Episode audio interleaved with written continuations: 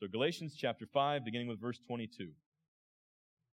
But the fruit of the Spirit is love, joy, peace, patience, kindness, goodness, faithfulness, gentleness, self control. Against such things there is no law. And those who belong to Christ Jesus have crucified the flesh with its passions and desires. This is the word of the Lord. Amen. Amen. You may be seated.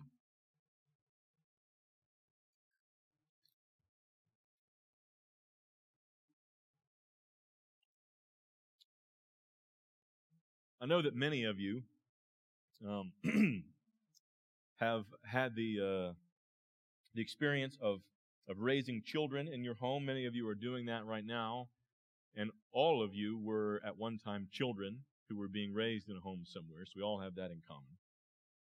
Those of you who have been parents or have been around parents and small children, you know that the one of the most difficult and sometimes frustrating parts of parenting is dealing with the why question. That small children, there's certainly there's a there's an age where the why question gets repeated often. What are we having for dinner tonight? We're having meatloaf. Why? Because that's what that's what we decided to have. Why?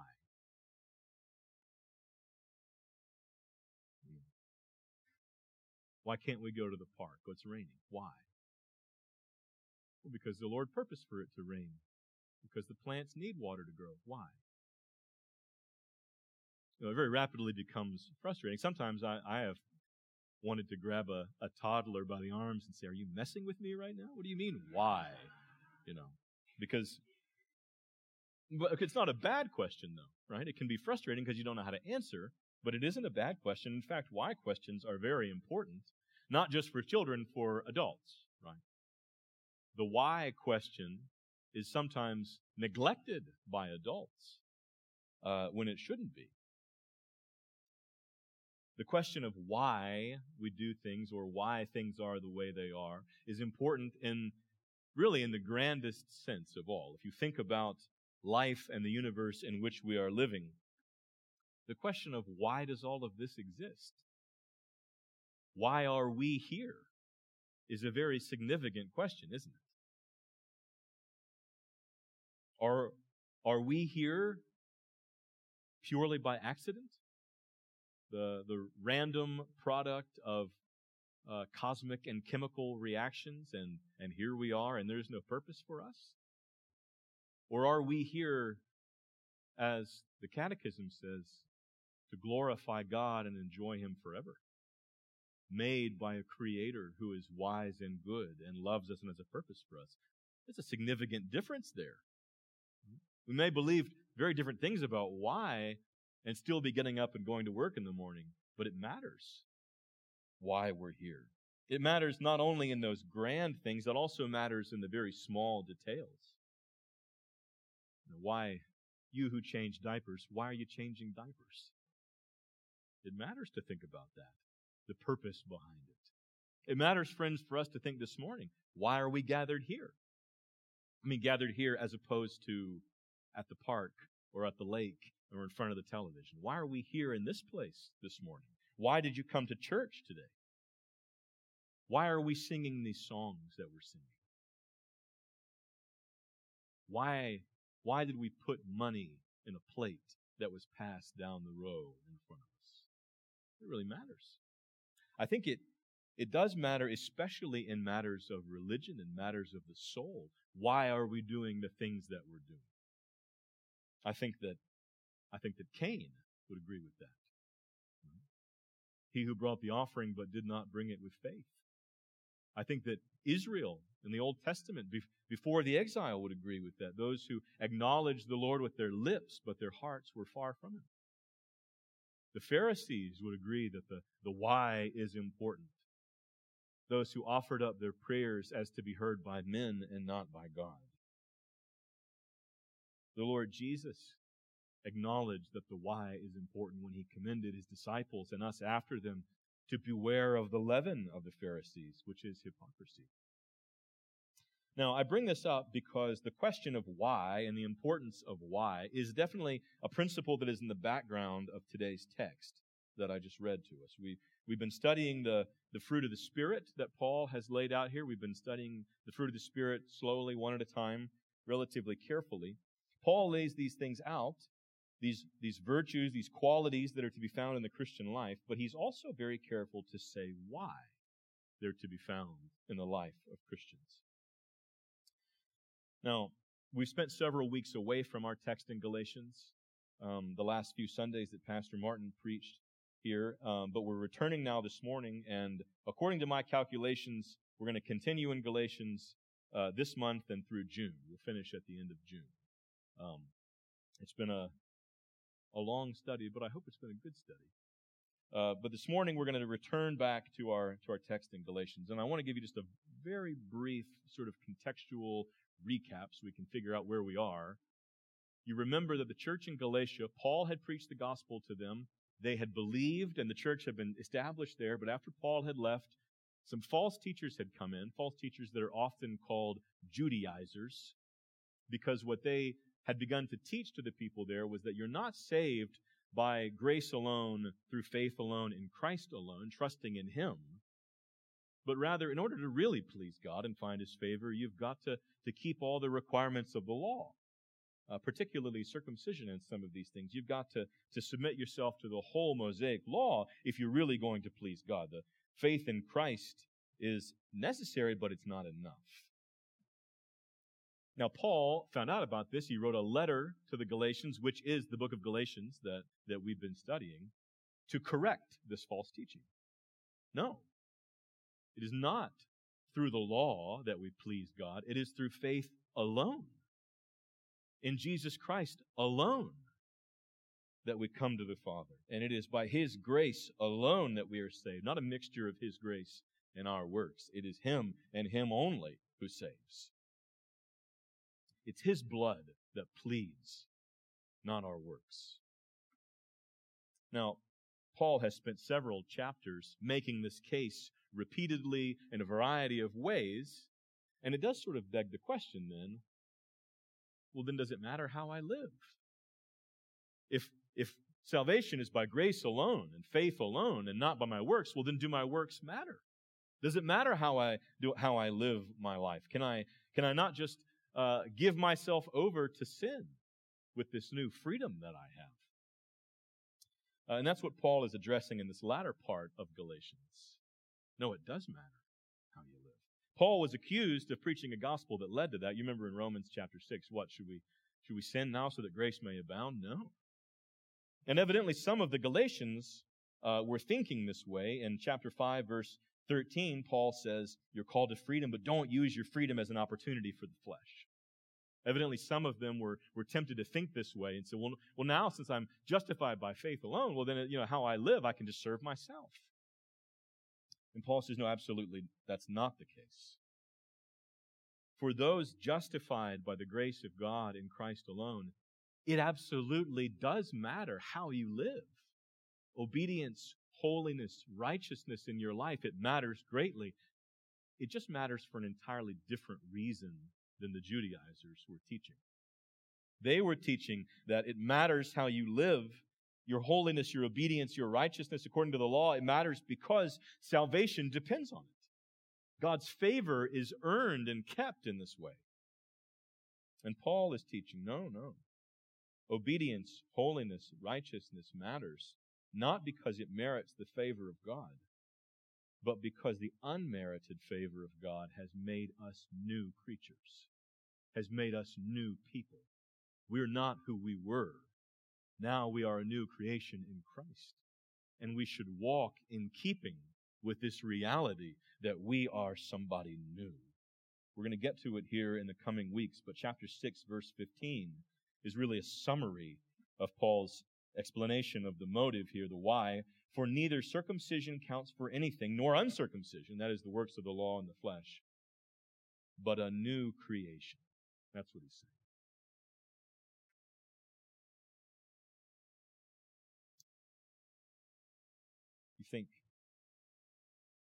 You might think of it in, in these terms here. righteousness, obedience, holiness now in the Christian life is not about getting God to do something, but it is very much because of what He has done and who He is. It's the difference in some ways. You might think of, of Charlie being attentive to Gretchen, who's now my wife, the way I was attentive to her before we got married, because I wanted her to be my wife, versus the way that I am attentive to her now when I'm being a good husband because she is my wife. I'm not trying to get her to do something. There's no fear or self-interest motivated there. It is gratitude and loving faithfulness. You see what I'm saying? That's the difference. That's the, the why that Paul is explaining here. It's not the same, it, it is righteousness, but it's not for the same reason that the Judaizers were teaching it. It is for this entirely new reason, this why, because I am Christ's and he is mine. And because I'm his and born again by the Spirit, I'm no longer who I was anymore. So now I live a new life in keeping with my new identity. Now, we will talk in some more detail about this next week when we look at verse 25.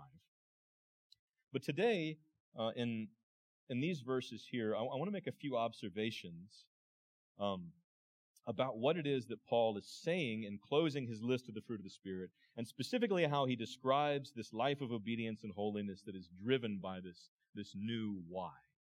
In verse 23, at the end of this list of the fruit of the Spirit, Paul, Paul ends the list with self-control, and then he says, against such things there is no law. And those who belong to Christ Jesus have crucified the flesh with its passions and desires. I want to make a, a few observations about what Paul is saying here and what that says about the new life driven by this, this new why when we think of discipleship and faithfulness and righteousness as we practically live out our faith before the Lord. Um, I have I have four qualities, uh, all of all of which start with the letter P, and I almost titled this sermon Four Sweet Peas but I thought that was maybe pushing it. Um, and I'm not sure that we're going to get through all four. We may just get through two this morning, and the other the other two I'll talk about later or uh, communicate with you in some other way. Uh, but the first one that I want to point out to you, the first quality of the new life of discipleship that Paul uh, describes here, is that the life of discipleship for the Christian is positive. It's positive. Verse 23b, Paul says, Against such things there is no law. Now, what does he mean by that? I think it's likely he means a couple different things, but among other things, Paul is contrasting his exhortation to righteousness and holiness according to the fruit of the Spirit from that of the Judaizers. The Judaizers, who were, who were legalists at heart, they were teaching that holiness, godliness, it really, in the end, is, is all in terms of prohibition. It's all in terms of, of not this, not that, not with that person, not that person. It's all about boundaries and lines drawn. And Paul is rather pointing to the fact that, that the new life in Christ is not primarily categorized in those terms, but rather in the positive terms of the character of Christ and calling us to strive after it. If you think the, the Pharisees and the Judaizers after them were saying, don't cross this line, don't go over here. And Paul is, is much more with the Spirit calling further up and further in. He's pointing towards a goal to which they are to be running, not to the boundary from which they are to be fleeing. Now, the Judaizers thought that godliness, the reason that they taught this way and thought this way, because part of it was that they thought that godliness was really a matter of staying clean, keeping worldly influences, keeping sinful influences at, a, at an arm's length, as if the human heart were sinless apart from external influences. But Paul knew better than that. You all know better than that. In part because the Lord Jesus teaches explicitly otherwise in Mark chapter 7. It's a text that some of you all know very well in a discussion about the, the matter of uh, clean and unclean food. Jesus tells his disciples this, verse 20, Mark, Mark 7. What comes out of a person is what defiles him. For from within, out of the heart of man, come evil thoughts, sexual immorality, theft, murder, adultery, coveting, wickedness, deceit, sensuality, envy, slander, pride, foolishness. All these evil things come from within, and they defile a person. Now, because this is the case, that sin is not just a matter of being corrupted, our pure, perfect heart being corrupted by outside things, but rather the corruption is coming from inside. The call's coming from inside the house. They're already in here. The sin is already in my heart. Because that's the case. We need far more than just a prohibition to be made righteous. We need far more than just upgraded rules to make us righteous. We need a new heart, don't we? When the system is pumping out filth, the system needs to be changed out, not just tweaked and modified. That's what the Judaizers weren't getting, what Paul was getting, what the Lord Jesus taught. You need recreation and new life. You remember his conversation with Nicodemus in John chapter 3 when he says that unless someone is born again, they cannot see the kingdom of God. John chapter 3, verse 3. Jesus answered him, Truly, truly, I say to you, unless one is born again, he cannot see the kingdom of God. Unless someone is made new all over again and recreated, they cannot be righteous at all. And this is exactly what has happened in justification. This is exactly what's happened in the salvation the gospel that Paul is preaching the gospel of the new birth, the gospel of regeneration by the Holy Spirit. He points to it in John chapter 3 in that very well known verse, verse 16. For God so loved the world that he gave his only Son, that whoever believes in him should not perish but have eternal life. That whoever believes, whoever trusts in the Son, not whoever submits to the Mosaic law, not whoever gets all their ducks in a row finally, not even those who make a sincere effort at it, but those who believe in him who put their trust in Him and Him alone, those are the ones who will have eternal life, who will be born again, who will be made new, whose hearts will be recreated and regenerated. Which means a life of holiness, friends, can never be just a matter of keeping sinful influences at arm's reach. It can never be just a matter of prohibition, the way that the Judaizers were teaching it just avoiding certain things. It must be walking in a new way of life. In other words, Christian discipleship, the new way of life in Christ, is a matter of running towards something, not running away from everything. That's what I mean but when I say it's positive. When Paul says, against such things there is no law, he's pointing to the fact that this life of discipleship that they're being called to is a fundamentally positive one. Not reaction, but a striving after. Christian discipleship, the practical recreation of life in Christ's image, is a fundamentally positive affair. And friends, if we begin to think of it otherwise, is primarily negative. Uh, we have lost sight of what's really going on. And we very quickly begun, begin to think in sub Christian categories. True Christian holiness, godliness, righteousness is not about more and more restrictions being put on my life. It is about casting off that slavery that came from sin and death and running with all of my might into the new life that is mine in the Lord Jesus Christ in me. His life. Love, joy, peace, patience, kindness, etc.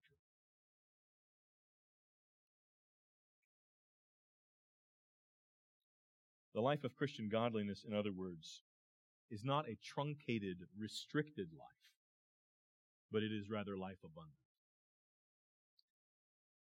Let me pause there. Do you know that? Do you think in those terms? When you think about godliness, sanctification, obedience, righteousness, walking as a disciple of the Lord Jesus. Do you remember that this is a process that is primarily, ultimately, fundamentally positive? It's something being remade. Even as we talk of it in terms of something being put to death, it is very much that. But it's something being put to death to be resurrected. Do we remember that? I think it's very important that we do. Young people, especially, it's very important that we remember that. Because the world is going to say to us the exact opposite. That to be faithful to the Lord Jesus Christ and to live in a manner of biblical dis- discipleship is to truncate your life and to limit it and to cut off all kinds of good things that you could be having. Now, some of you adults can testify to that. The world's going to try to paint discipleship in those terms. If you're faithful to Christ in this way, that means you don't get to experience this, you don't get to experience this, you don't get to experience this. There's all kinds of good things out there that you're not going to get if you keep this restricted little fundamentalist kind of life that you live. That's what people talk about.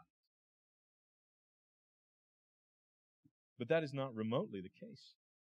In fact, the world's always talked about it that way. The world's talked about it that way since Genesis chapter 3, hasn't it?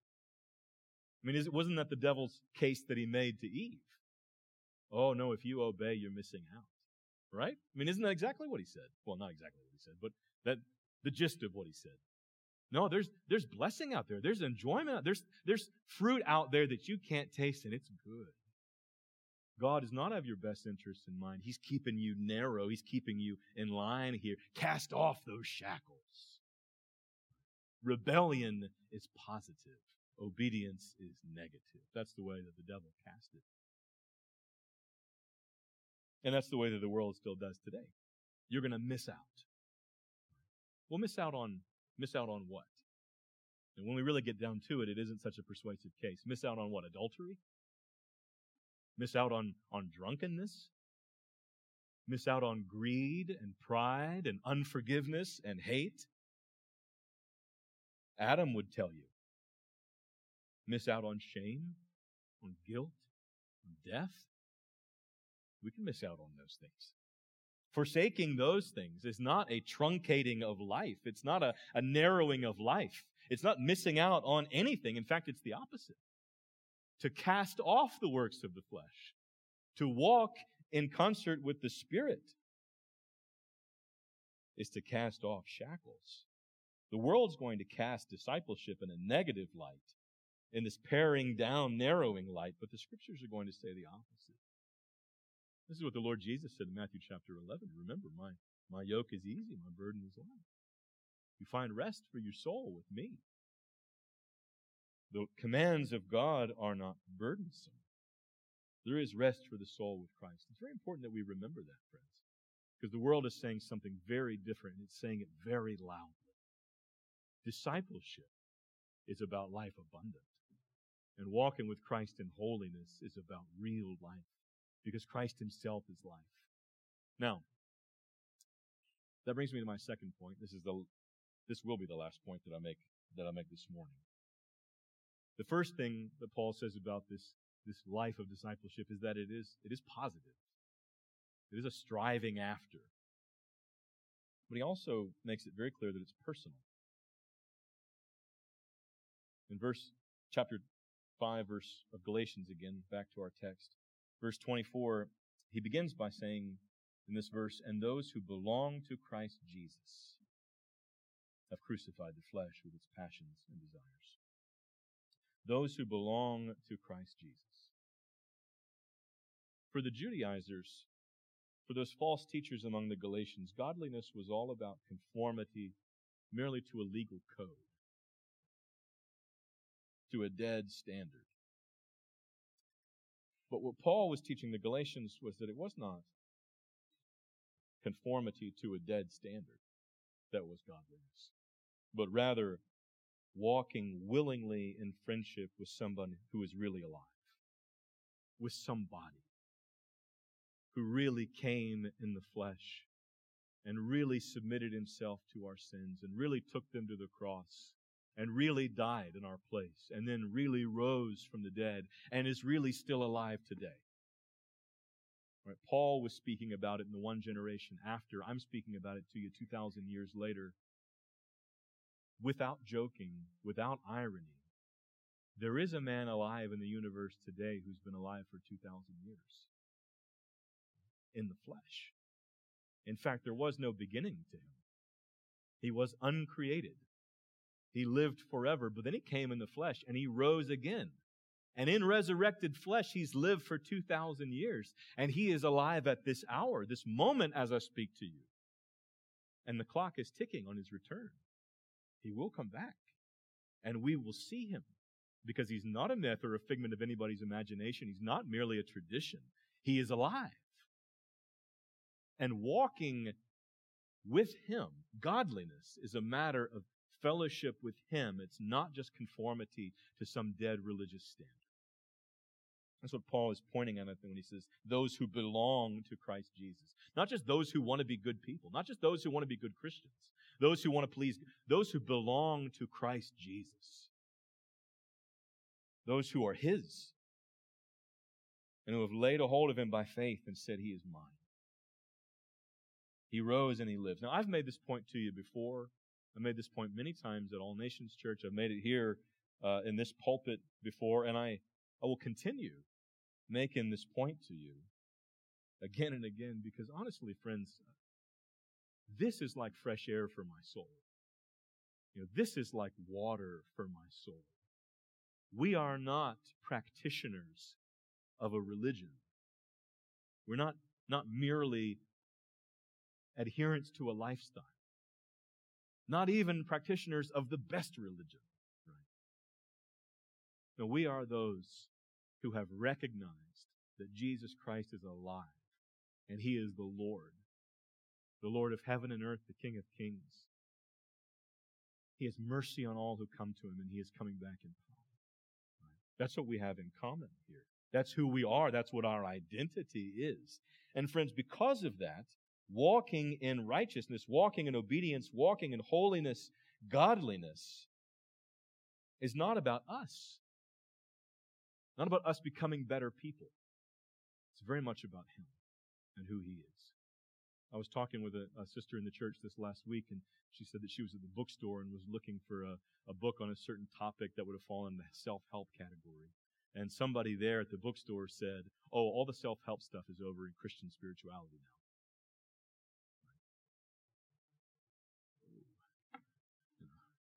That's the way, that's the way that the world thinks about Christianity as a form of self-help. And that's the way some of us, if we're not careful, begin to think of it that way.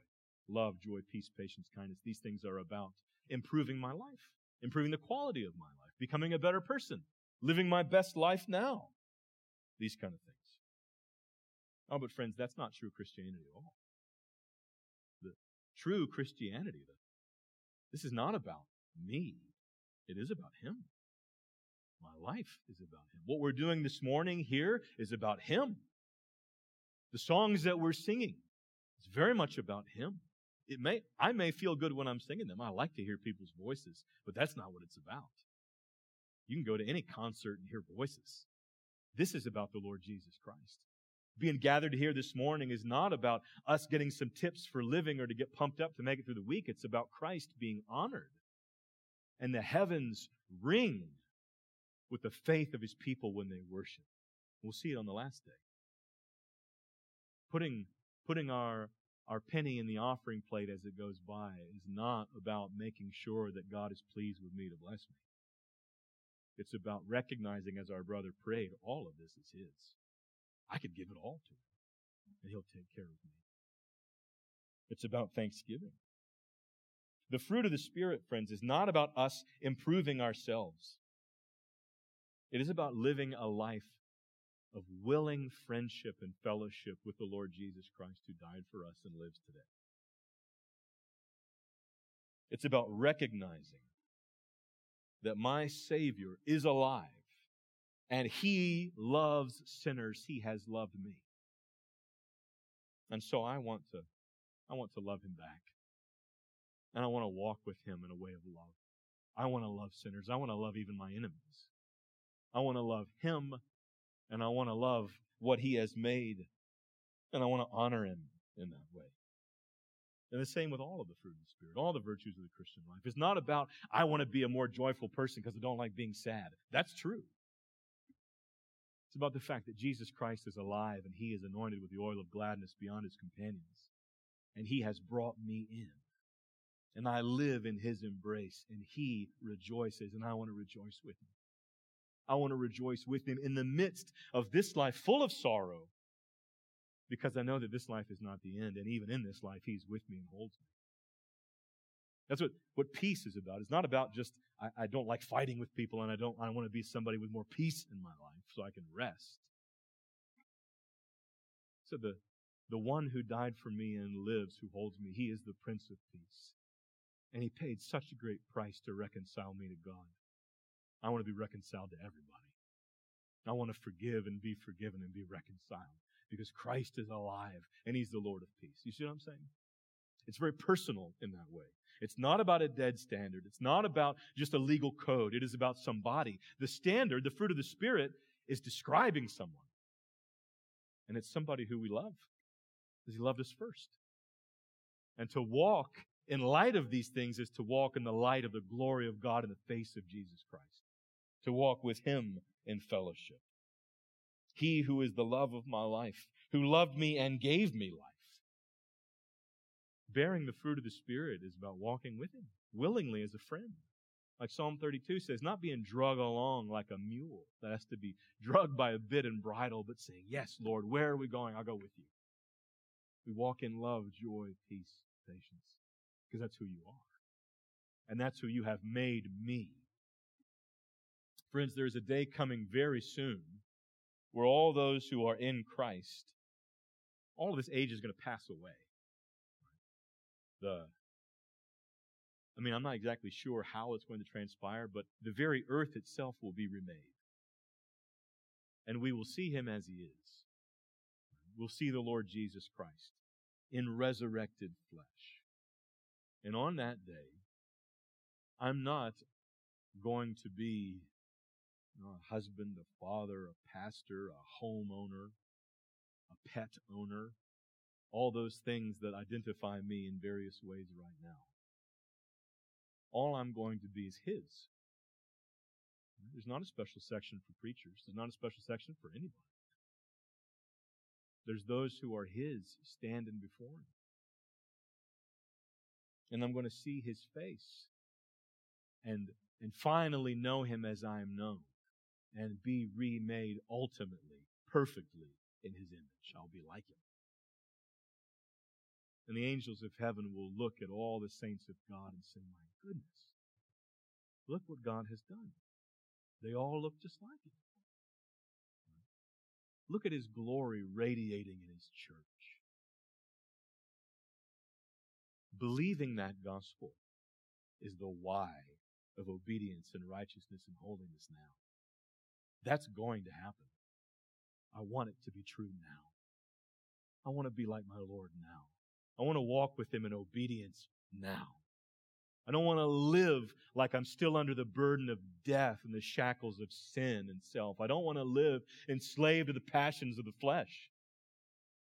I want to live in fellowship with Him, Him who died for me and who lives at this very hour. That's this, this new why. Friends, it is a life worth living.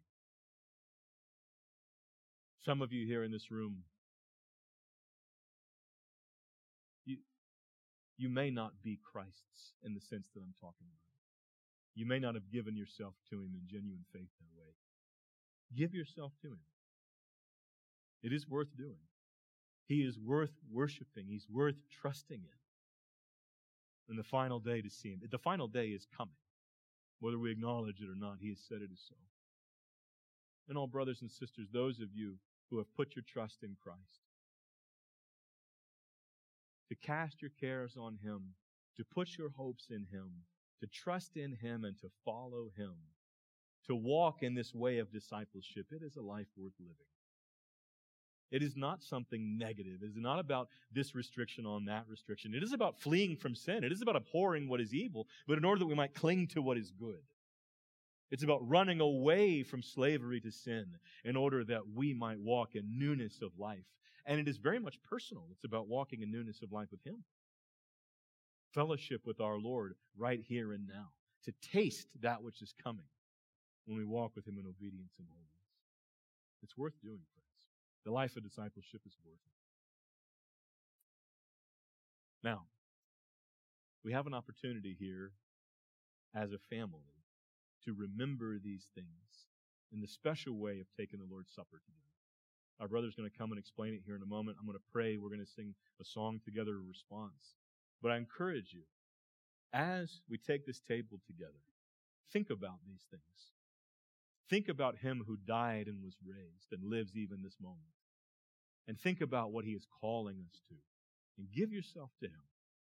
Give yourself to him again. Amen. Amen. Let's let's pray. Our Father in heaven, thank you for the good gift of the gospel and thank you for Jesus Christ. Our hope is in him. We look forward to the day when we awaken his presence and are satisfied with his likeness. Oh, help us, Lord, to have faith even now as we sing and take this supper together. Oh, strengthen our faith. We pray in Jesus' name. Amen.